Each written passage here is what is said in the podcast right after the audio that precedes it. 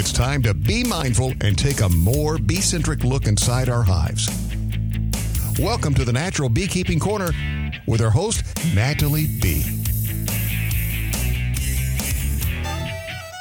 Hello, everyone, and welcome back to the Natural Beekeeping Corner on the Hive Jive. I'm your host, Nathalie B. And today I'm going to have a special episode talking with John Swan about um, little conversion of mine that uh, I came up with that I thought you might be interested in. Hey, John, how are you? I'm good. It's a little uh meta to be a guest on a segment on my own podcast. yes, welcome. You're a special guest. That's exactly what you are. Very special. Especially early in the morning. It's it's yeah. yellow school bus special at this point in time no, but it's a treat for me, and I'm thrilled that you're uh, uh, here to bounce off ideas um, and just kind of pick your brain a little bit um, because to get it's only together that we can rise, and uh, ideas are only as good as the feedback you can get on them and the constructive criticism that you can source. Uh, to potentially improve those ideas. So I'm a big proponent of that, and that's why you're here today. I'm very grateful for uh, you accepting to be here. Woohoo! so, um, I, I know that in the past I had ranted and raved about you coming up with the concept of how to take a nuc that you've just purchased if it happened to came came if you happen to get it in one of those corrugated plastic nuc boxes the easy nuc boxes where you could actually convert that into a way to merge them into a top bar because mm-hmm. previously, you know, you, you've heard us talk about on the shows you can't change a Langstroth to a top bar. Like I've seen people take the actual frames and the comb to a table saw and like make oh. this huge mess and all this other stuff. And so we've talked about different ways to do it. So when you came up with that, first I was dumbfounded and and just like gobsmacked at how simple it was and why I had never thought of that. I was like, oh my God, that is so obvious. And yet nobody had ever done it. And so it was, that was a wonderful thing. And now I hear a little birdie has told me that you're going to teach us how you can actually do like a permanent conversion. That's right. So, quick recap on the easy nuc box conversion. You can't fit Langstroth frames in top bars easily. Uh, there's a wooden frame around it that doesn't fit the cavity of the top bar. So people have been stuck in the past with packages to populate their um, top bar hives or swarms. And it was quasi impossible to fit those Langstroth frames into those boxes without hacking them to pieces. I'm not big on hacking colonies to pieces and the trauma and the stress that goes along with it in the line of being mindful of what we do and the, the, the well-being of the colony being a strong um, component of its health right? Stress is no good. Stresses out the immune system. They get sick. They you know lose population. It's all kinds of bad news. Uh, so taking out the end piece of a top bar hive that has thick walls and uh, no legs on the ends freeing up the end to be used as a shelf under the top bar hive, you just drop that easy plastic corrugated nuc box on top of it. Um, and then you open up the um, the shape of the top bar hive with a box cutter, basically. Re- rearrange a few frames, put the brood towards the top bar, the honey barrier to the back, and manage it so that it kind of grows into the top bar during nectar flow. It was for me an easy way to do that in a way that was not in, non-invasive to the bees.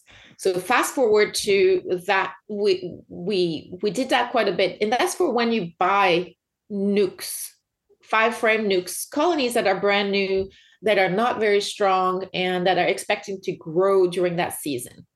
Now I was like, well, we don't have to start with those, and on top of that, you have a lot of people that have already existing um, Langstroth colonies and I don't see why we would have to buy a nuc to do a conversion.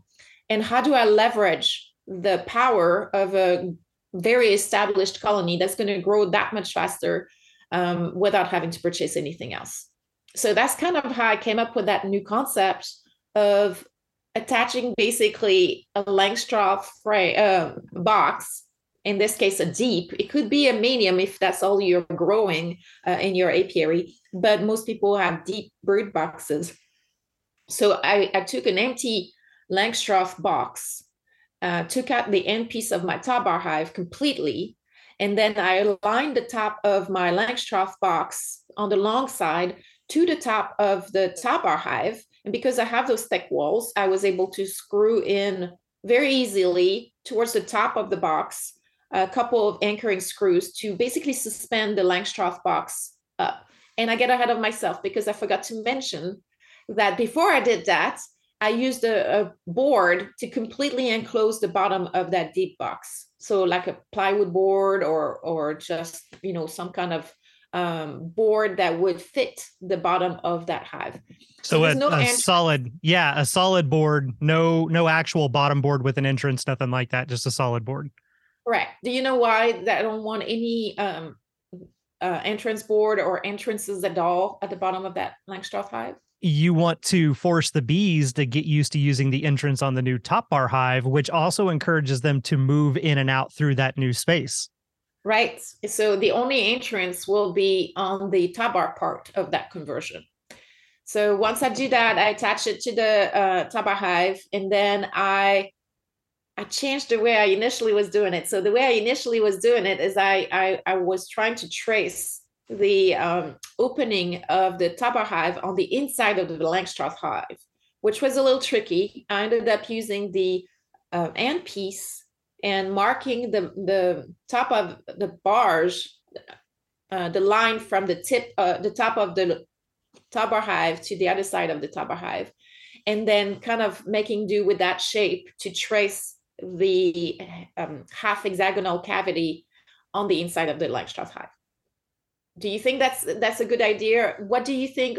Do you have other suggestions? Because I have another way to do this now. So let let me run this past you and see what you think. Well, so I know I know that um, when you when you originally went through the process, you were going ahead and lining it up. You were screwing it in temporarily, and then, like you said, mm-hmm. you were using that end cap, setting it down on the inside and tracing it there's there's two things. One, I I tend to I don't know, have more faith in myself sometimes that I should. so I probably would not have screwed it in to begin with. I probably would have just used my body weight to hold it in place and then mm-hmm. traced it from the inside of the top bar and then just moved it right back away. So then I didn't have to screw it in, take it back off, yeah. and then and then go through and cut it. That would have been probably my approach. But screwing it in place, if you're if you're not coordinated enough if you're worried about pushing the top bar hive over you know it depends on how stable everything is and how well you can hold it in place. If you don't think you can do that and hold it steady to get a good trace then there's nothing wrong with screwing it in place there. But right. tracing it from the inside of the top bar i think that is probably the easier option there Yes, and I was so eager to get it, that Langstroth box attached to the top bar and hacking it to pieces to open it up to the, the top bar hive that I didn't on the spot. I didn't think about it. It, it took friend's suggestion actually um, to to mention the fact that well, it would have been easier to trace it from the inside of the top bar, basically the outside of the Langstroth. So you you were thinking the exact same way, and this is what where it illustrates the importance of having some feedback on your innovations, on your ideas. I, I encourage you to get other people's opinions that don't necessarily think uh, in the same box, literally, that you do. You want people that are not biased towards what you're doing, that don't have all that chatter in your head to give you their opinion. Because very often you don't see what's right in front of your nose and that's what happened to me on that right? So well that's that was the whole concept with that first one with the easy nuc box. Like right. it's corrugated plastic. It's not that hard to cut through it with a box knife. And when i saw you do that that's why i was just so dumbfounded because i was like that is so stupid simple. Why hasn't anybody come up with that? So i will say though going back to that though if you are using the easy nuc box the lesson I learned the first time that I did it, and when you saw it, you you were like, uh-huh. "Oh, it should have been the other way." You want to put the box up against the hive so that the lid opening is on the outside, not in the inside, closest to where the top bar is. Um, so, well, yeah. So, just a simple note there on that part for everybody. Turn it around. right. And so the two reasons are basically first of all, it's easier to open it and inspect it from the outside of the uh, the apparatus, the whole thing. So when you're standing at the end of it, and if your uh, lid is opening towards the top bar, then you've got that lid opening in your face. It's hard to reach to get the frames. But also, you have a harder time fitting the bars right there tucked against that box because that lid is in the way. Yeah. So for those two reasons, it's better to have the lid facing the outside of the apparatus towards towards you, basically. So now this that's actually a, an interesting jumping point because I did have a question about the permanent conversion where you're actually hooking the wood box to the wooden top bar hive.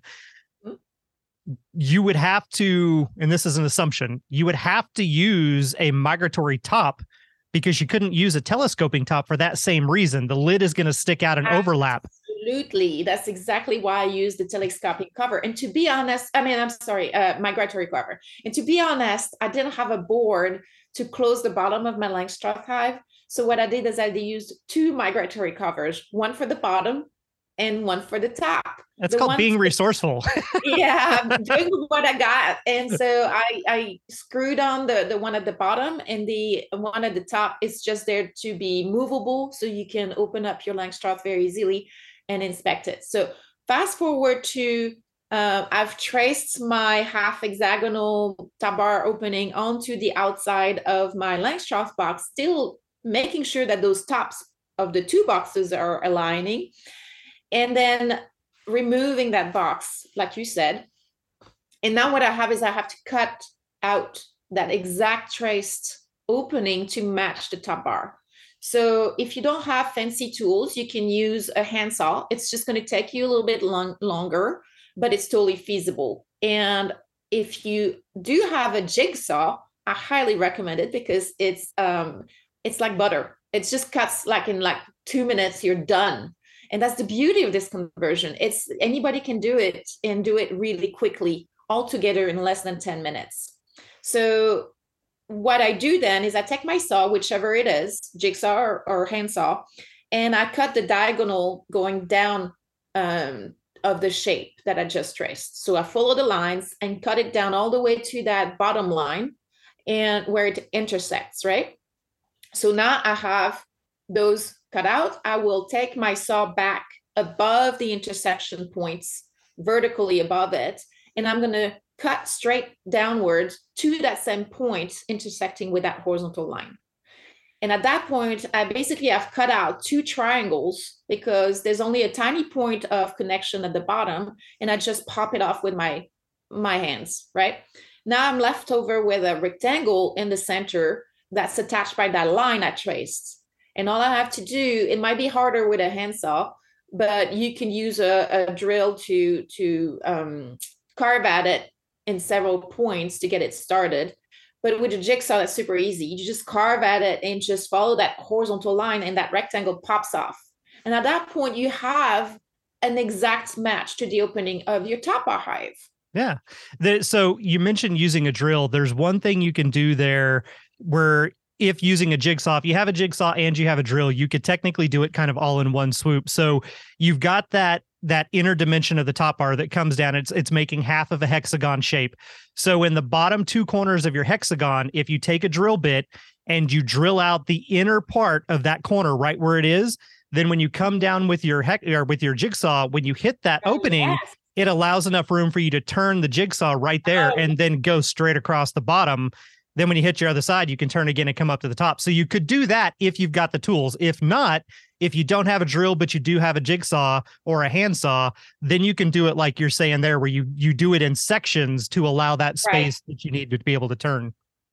Look at that. See, this is exactly why when you do anything, you need constructive feedback to your ideas, especially because you're a remover. So you work a lot with doing that kind of um I, I uh, cut I cut out a lot of things. I do lots of cutting and opening, yeah.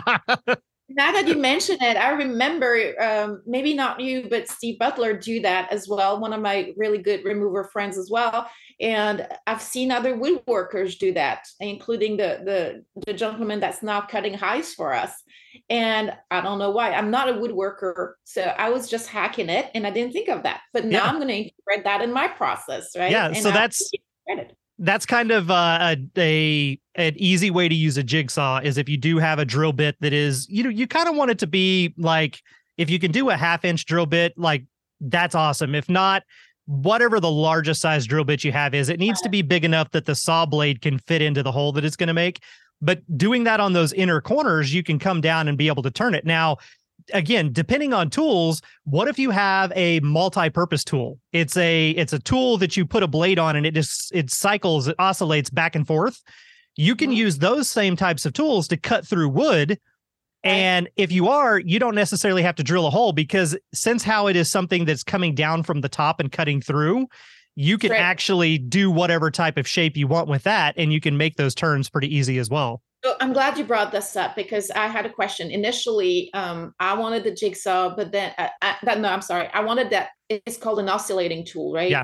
Yeah, okay. I call it a multi-purpose, uh, but it's uh like Dremel makes one, Dremel multi-purpose oscillating saw sort of thing. Right. So it's got that flat end piece that's oscillating so fast that it's cutting through. And it's made usually for I think drywalls and things like that, right? Yeah, you get get you can get all kinds of different attachments. There are uh, you can get attachments that have carbon fiber. Uh, my brain went blank. It's carbon something. Yeah, basically, it's it's carbide um, that goes through, and it actually, you know, it, it helps the blade not dull. But you can get certain ones like that that can go through anything including metal but it might take you a little bit longer. They have bits that are specifically made for wood and they'll tell you this will cut a two by four or this will cut a pvc pipe. This will cut through metal so you can you can cut through screw heads things like that. So you can pick the different types of blades for that specific tool. That's one of the reasons why it's a multi-purpose, quote unquote, because you can attach grinder bits and all kinds of different things to it that are going to oscillate side to side to create a saw motion.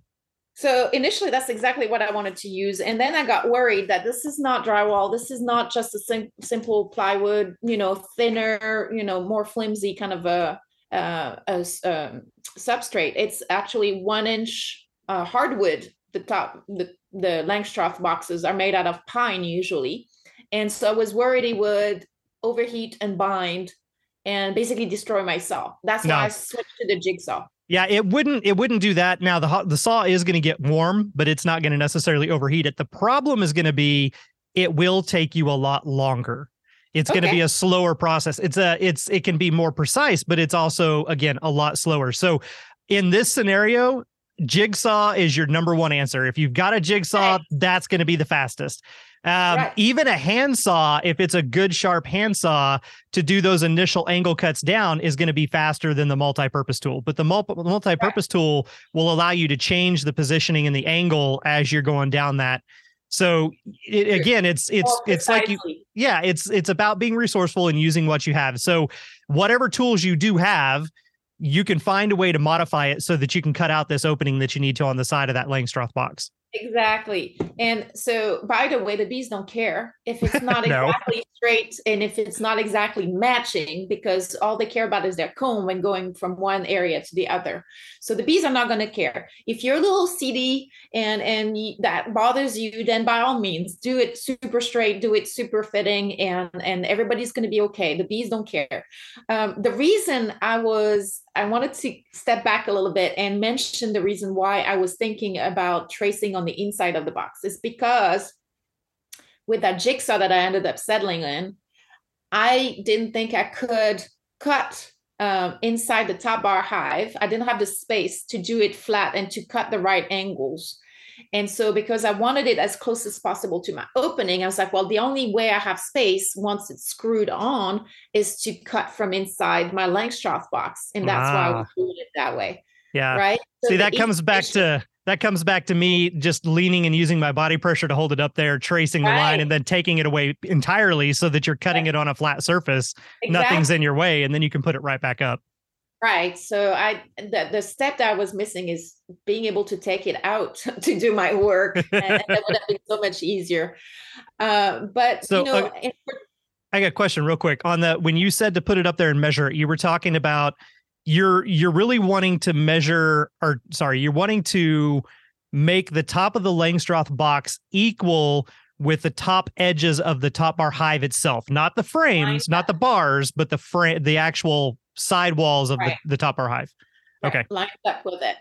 I don't care about the depth of my Langstroth box and if it matches the, the floor of my top bar hive. It doesn't really matter because, as you know, as a remover, the bees don't care about that. They might have longer combs on one side of a structure and then they uh, jump over to a, a, beam or something and that cavity is smaller. They'll keep right on continuing in that. So I didn't care about that.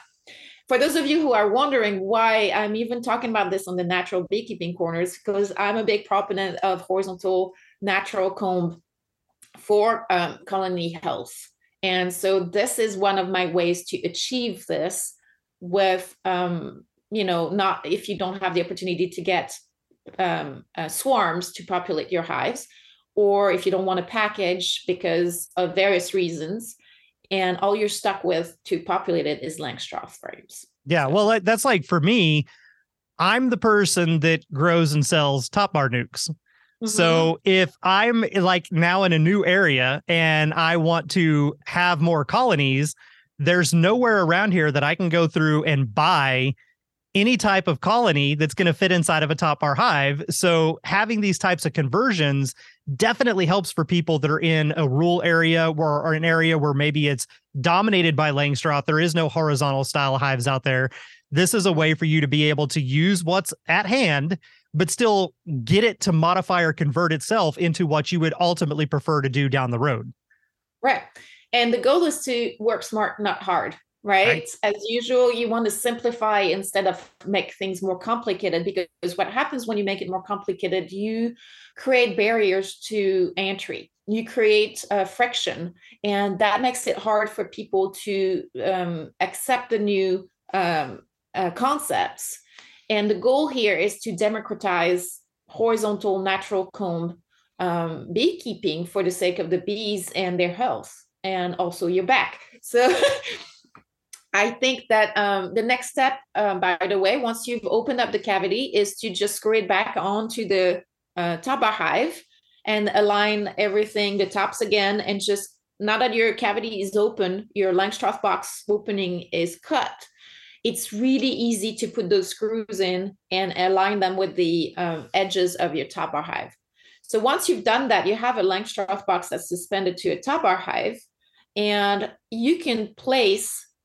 So so if you're just demonstrating, you can place empty frames and show, and you would bring those frames, Langstroth frames, all the way as close as possible to the top bar, and that means your top bar hive and that means your bars for the top bar hive would, if you align them with the outer edge of that Langstroth, abut to basically the Langstroth frame's ears, respecting the bee space as the bees build the comb inside the top hive.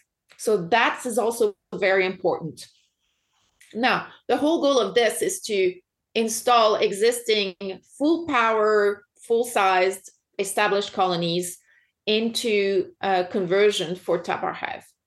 What else do you see that might be a problem if you start popping those frames with brood food, lots of honey, large colony, large population in an eight frame or 10 frame Langstroth box attached to uh, the end of a top bar hive that's empty otherwise? So I have seen this um, firsthand, but in in in a much poorly designed version, not what we're talking about today, where things are glued together or screwed together, or preferably both. Screwed at the minimum, glued and screwed preferred, because then it's going to bond and not come apart. But number one, you're you're on a very long plane and right. the whole other half of that is empty. And then we all know that, especially if it's a 10 frame deep Langstroth box, that sucker's going to be heavy. And mm-hmm. putting it on that could very well have a teeter totter effect where you suddenly flip the whole thing and it falls down. I've seen in the, the instance where I've seen in person, the legs were not attached very well and the the side box was not attached to the hive very well and it literally started pulling apart and separating and the legs started bending and bowing and it literally just pulled apart and collapsed so oh, wow. you definitely want to make sure that it's sturdy construction screw it together don't nail it together right. and then possibly you might want to do something to ensure that it can support that counterweight until they fully build out across there Right. And it's physics, guys, right? So kind of common sense is uh, needed here. What would be your suggestion, or do you want my suggestion on how to counter this problem? So the the only way that I would probably okay, there's I let me take that back. There's two ways. Um, I've advised people before where they're in situations where it's windy and they're afraid that the top bar may blow over for some reason, that they can mm-hmm. actually anchor the legs of the top bar to a cinder block or to cinder blocks itself. Um, you could also kind of fashion a counterweight using a cinder block that is anchored to the other end just to hold it down, even if the legs themselves aren't attached to it. But that would be kind of the way that that I would think about doing it anyway. Okay. So that's excellent. And that, that respects the physics of it. My concern, uh, as I thought about that, more of the counterbalance than than really anchoring it was my my uh, first initial reaction was that even if I did that and the top bar part of the apparatus doesn't move and doesn't get dragged down by the weight of the Langstroth, what if those screws are not enough? What if it starts tearing out at the edge? Because remember, we just cut an opening and those screws are at the edge of that opening. So there's really not much. And those uh, col- those um, Langstroth boxes can get super heavy. So I had images of the box tearing out from the screws basically and falling on the ground. So my way to counter this would be to put potentially cinder blocks underneath the Langstroth. Oh, support, yeah, help support the weight from the Langstroth side. And basically have a stand underneath or just um, a couple two by fours cut to length to fit underneath the the Langstroth and just basically screw them to the bottom and just kind of have a sturdy stand. Yeah. Now, you know, so you and I talked on our Patreon version of the show.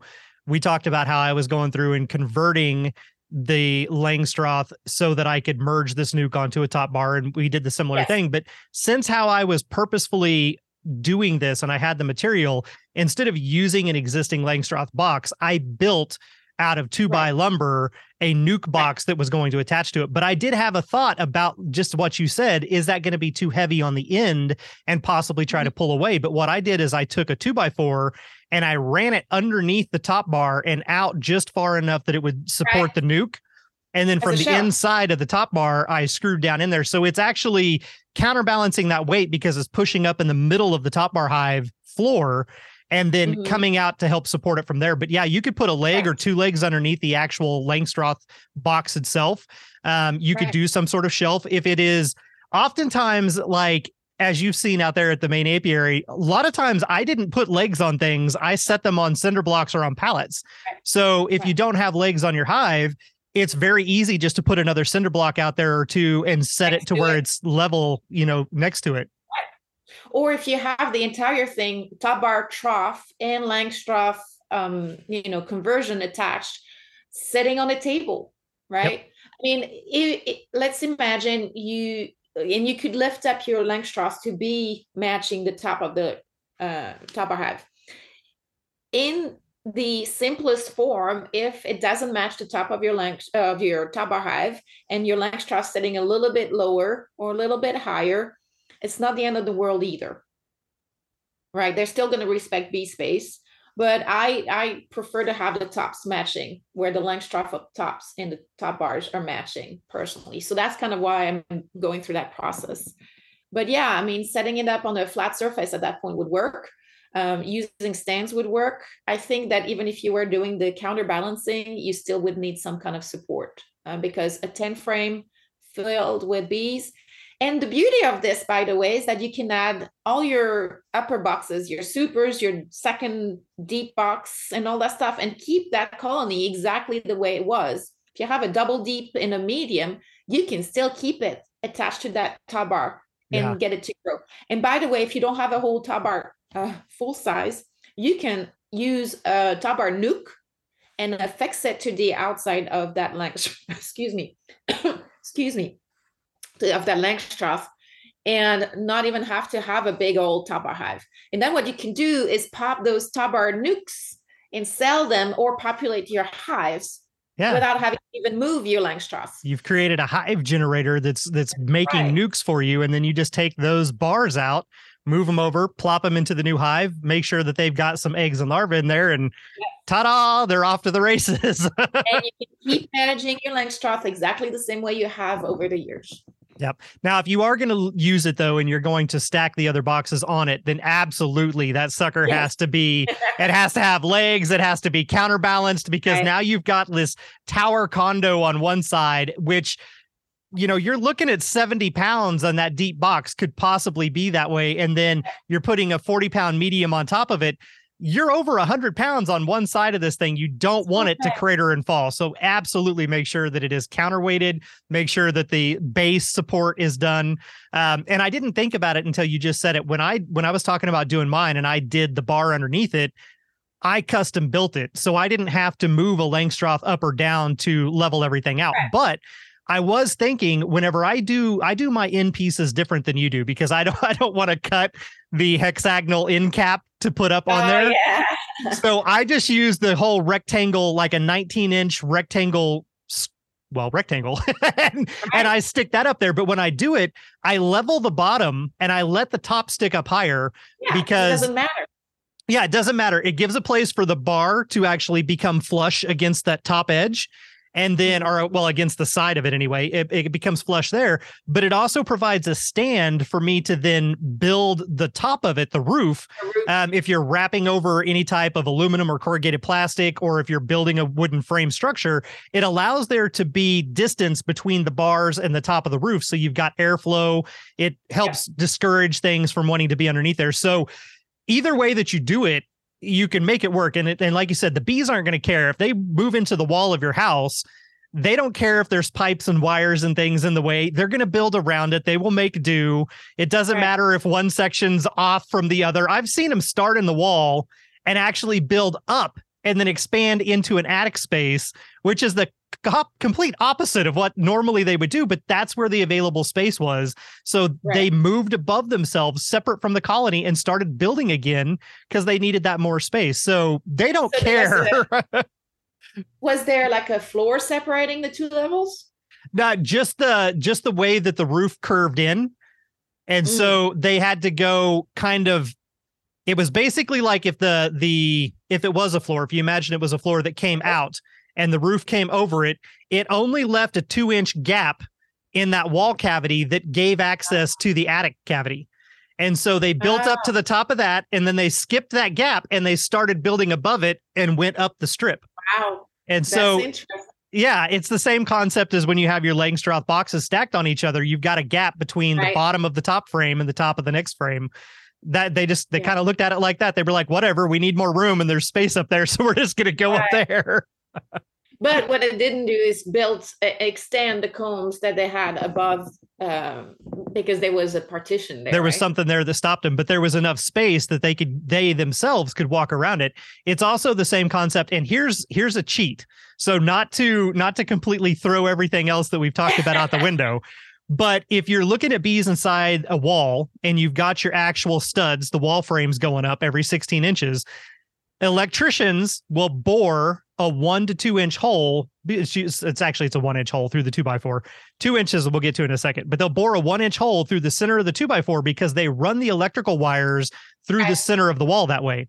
Well, if the bees start in one column and they fill that column up and they need more space, they will absolutely use that passage and crawl around through the wires to the next cavity over and begin filling that space up as well. So they don't care about the size, the shape, the position. It's just the yeah. access to the space. So, that being said, this is one caveat I will throw in there. Let's pretend you love this entire conversation, but you have no saws whatsoever, but you do have oh. a drill. You could take yeah. that Langstroth box and you could still screw it to the side of the top bar. And then you could take a drill. And if you have a, a one to two inch drill bit, bore a hole through the bottom of that sucker flush between the two of them and now they've got a cavity that has their top bar, and they've right. got a cavity that has their Langstroth, and they've got a one inch opening or bigger that they can pass through, and they'll come right up the other side and start building their comb to expand. I am so glad that you brought this up because that was our first iteration, by the yep, way. That's what mine is out there. right. The hole saw, because we talked about it. Yes. And, and so the hole saw, and that was Les Crowder's basically saying they don't care that and you mentioned the same thing and i was like yeah sure but are they um, spreading their brood's nest across the two cavities or is it they're using one for the brood's nest and the other one for storage and in what i've seen when i tried it is that they tended to build it into the top bar comb and fill it with nectar but they were staying into the other side for the brood's nest. So that was defeating my purpose. And that's why I was like, well, that would be easier if there was no obstacle whatsoever um, to to that expansion of the brood's nest. And and that's where I was like, I really need to get that opening cut. Yeah. And, and, and that's a point, that's an excellent point though, because that wooden partition is separating separating them off. So when they are crawling up underneath there, yes, they're building the comb and everything, but if they they they will expand it to a point and if you can catch her on the other side of that then maybe you can kind of prevent it and switch it to where they're going to use the the langstroth as their storage. But yeah that's a good point because if it's continuous comb and nothing's blocking them she's more apt to just go from comb to comb to comb. If she's got to crawl down go through a hole and then and then start on the other side that may be a little bit more challenging and i say she as in the queen not right. to leave out the obvious there. right, the queen mother. Well, and then so you can once they have some comb um, built out on the other side, you could potentially force her by moving her to the other side and putting a queen excluder. Uh, the brood in the original box would start hatching and um, emerging, and then they would be storage of food instead, and all the brood would happen on the other side. But I feel like, you know, um, unless you're really trying to get rid of the Langstroth part of the apparatus, you don't really need to do that.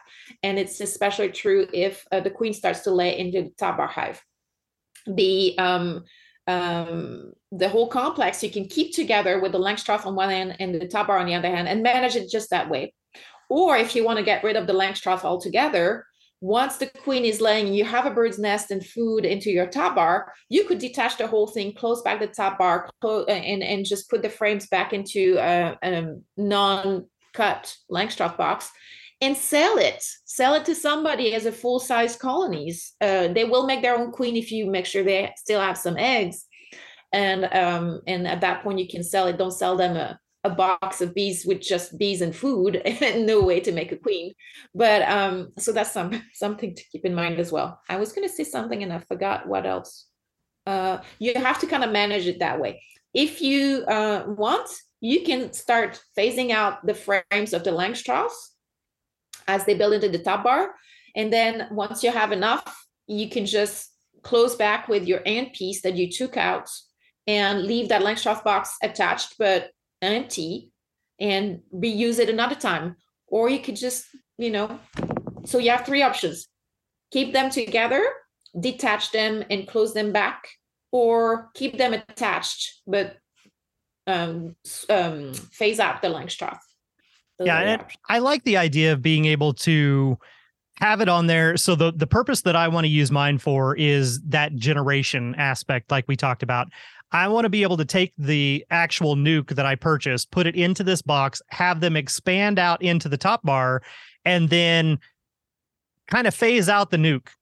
Or take the stuff that they've built in the top bar and use it to populate another top bar so I can continue growing the top bars. But I don't right. necessarily need to have five top bars with the Langstroths attached. I just need right, one exactly. so that exactly. I can get that process started.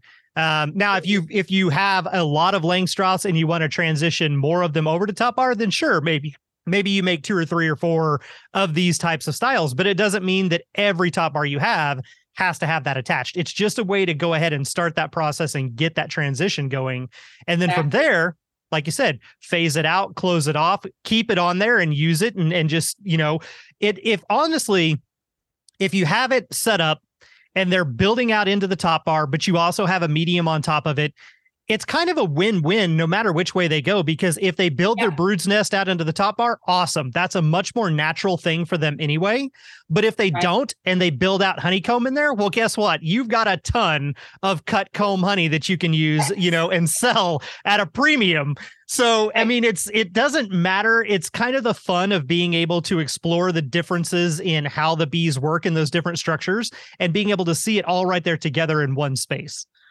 Well, it's definitely very educational to see both sides and if that's that's another thing that helps with natural beekeeping is understanding how the bee fun- the bees function no matter what the cavity and and what the differences are between Langstroth beekeeping for example and top bar beekeeping that really informs you and and makes you more um, a better beekeeper in the end being able to manage your bees more naturally because of it. So that's something to keep in mind.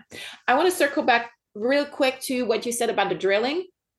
If you don't have all those tools you could use that drill to keep drilling along the line and that's that true that, way, that is right? true and even yeah. if even if you end up with these little little like half circle points from where you were coming matter. down the line the bees don't care as care. long as the main center portion of that is open they will still technically have the same concept of comb to comb as they go through um, so one thing and i i think you may have said this i don't know I don't know if I just didn't hear it correctly or if if you kind of assumed it in the conversation, but you're talking about bee space.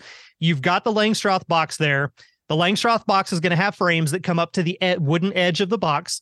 And then you're going to have your top bars that come up to the side of it, but you are going to have a tiny gap, and that should be filled with a spacer.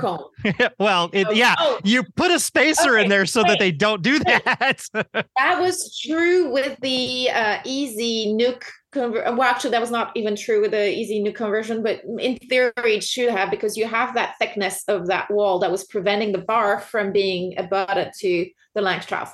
But with this concept, and that's why I wanted to align the Langstroth box to the top of the top bar hive, you all of a sudden can abut the uh, shoulders of your Langstroth frames all the way to the edge of the Langstroth, basically touching the wall and now you have the thickness of that Langstroth box, the three quarter of an inch that's in the way of the, your bee space.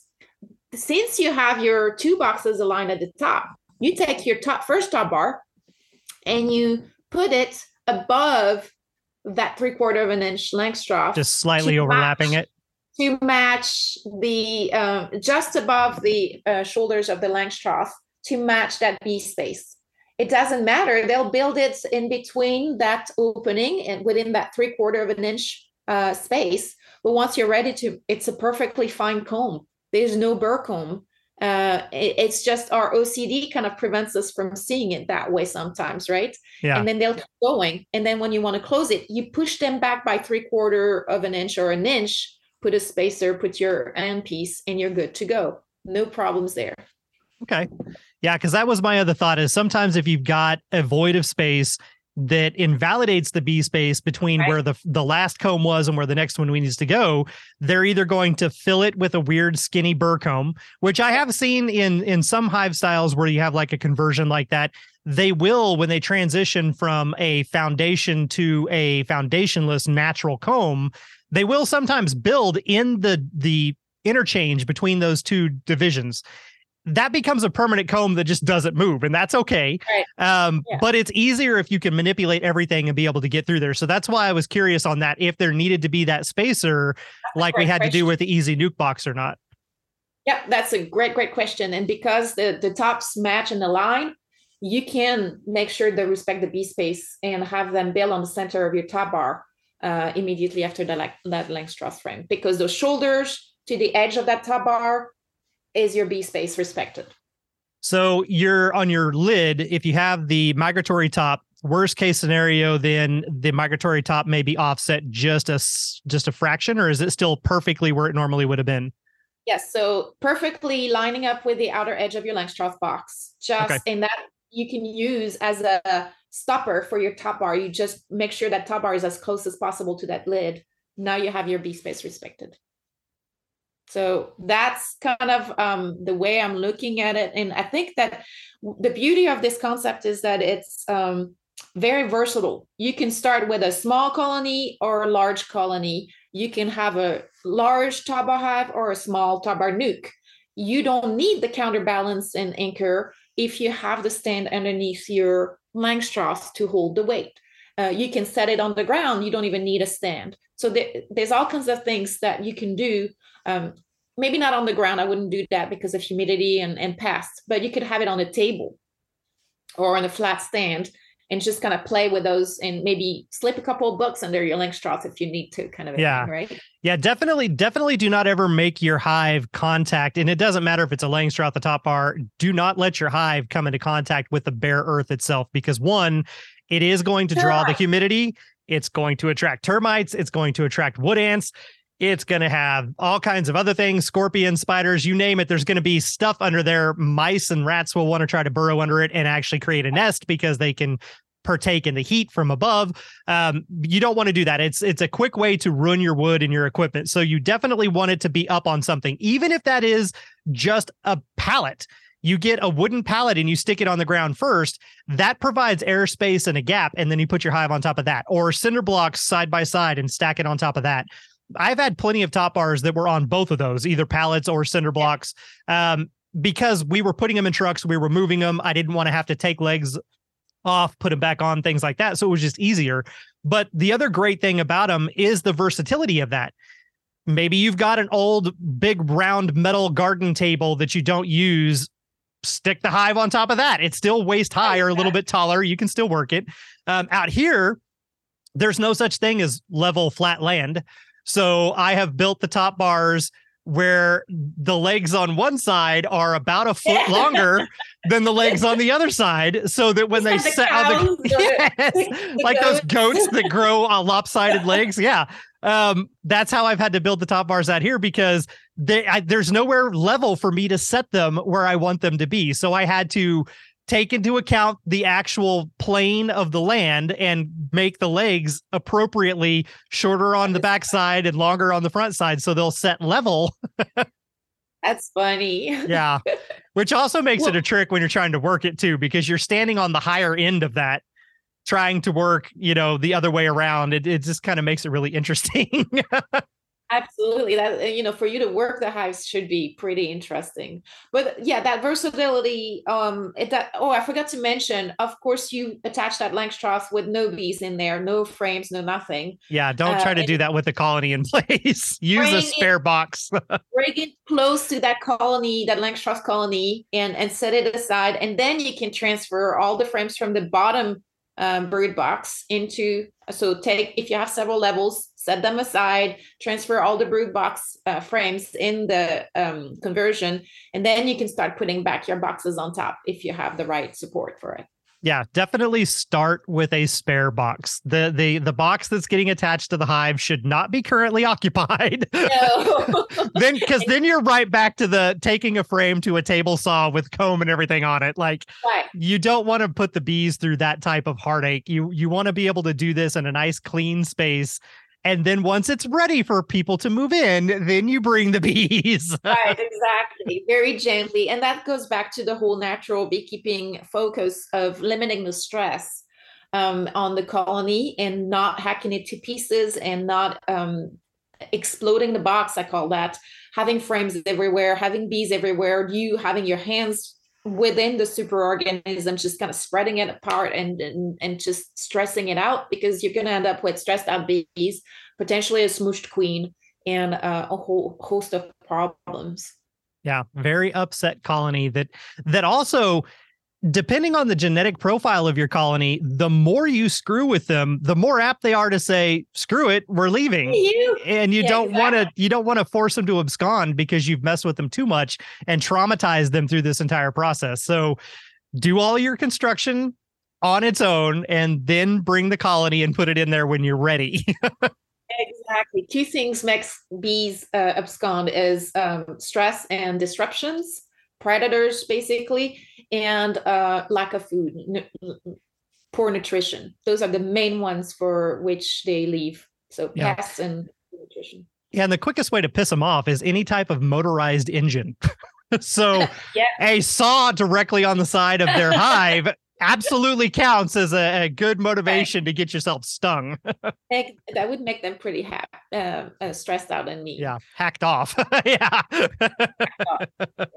So this is kind of a way to have a sustainable apiary. And by the way, just like I would recommend a long Langstroth for anybody that's uh, gung ho about um, Langstroth vertical hives, to have one of those as a give all take all, that brings versatility to your apiary And this does the same thing if you want to try uh, hives, by the way. So.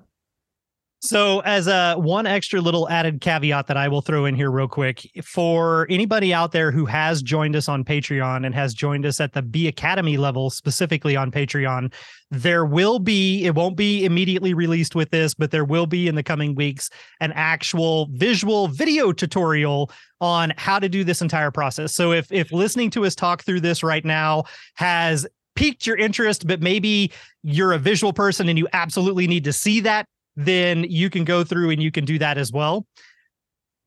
Um, so that way it is uh it's a way for you to be able to go out there and see those individual steps and and put that all together. That's right. So step by step video instructions on how to do that. That's true. There's uh so technically on Be Mindful, you actually have a blog where you've gone through and you've discussed this as well. And there are some video clips inside that too where people There's can go through snippets. and see, yeah, little snippets to see how to do it. So you and, can get that version as well. And the description uh, in writing, but mostly um, what we've talked about here today is a lot more comprehensive.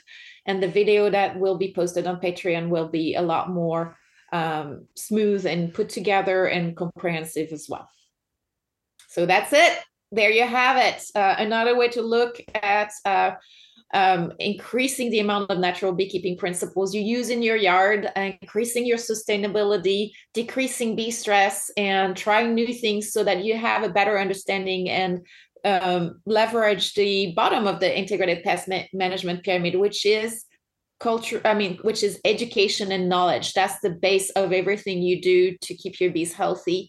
Um, next comes cultural basically what kind of genetics and what kind of environment and then you have uh, mechanical, biological, and chemical. So if you want to review your integrated pest management strategies, I encourage you to do so. But this would be the base, the very base. The um, education and knowledge would be in, improved with these kind of experiments. So that's it. Um, I thank you for listening to today's episode of the Natural Beekeeping Corner on the Hive Jive. And I especially want to thank John for joining me today and sharing his very constructive criticism and informative uh, insights. So thank you, John. My pleasure. And we'll see you next month. Thank you guys. Have a great one. And don't forget to be mindful. Yeah, thank you. I got him to say it. thank you. Bye, guys. You've been listening to The Hive Jive. We appreciate you joining us on our beekeeping adventures. And you can find out more information about today's episode online at thehivejive.com. And as always, thanks for listening.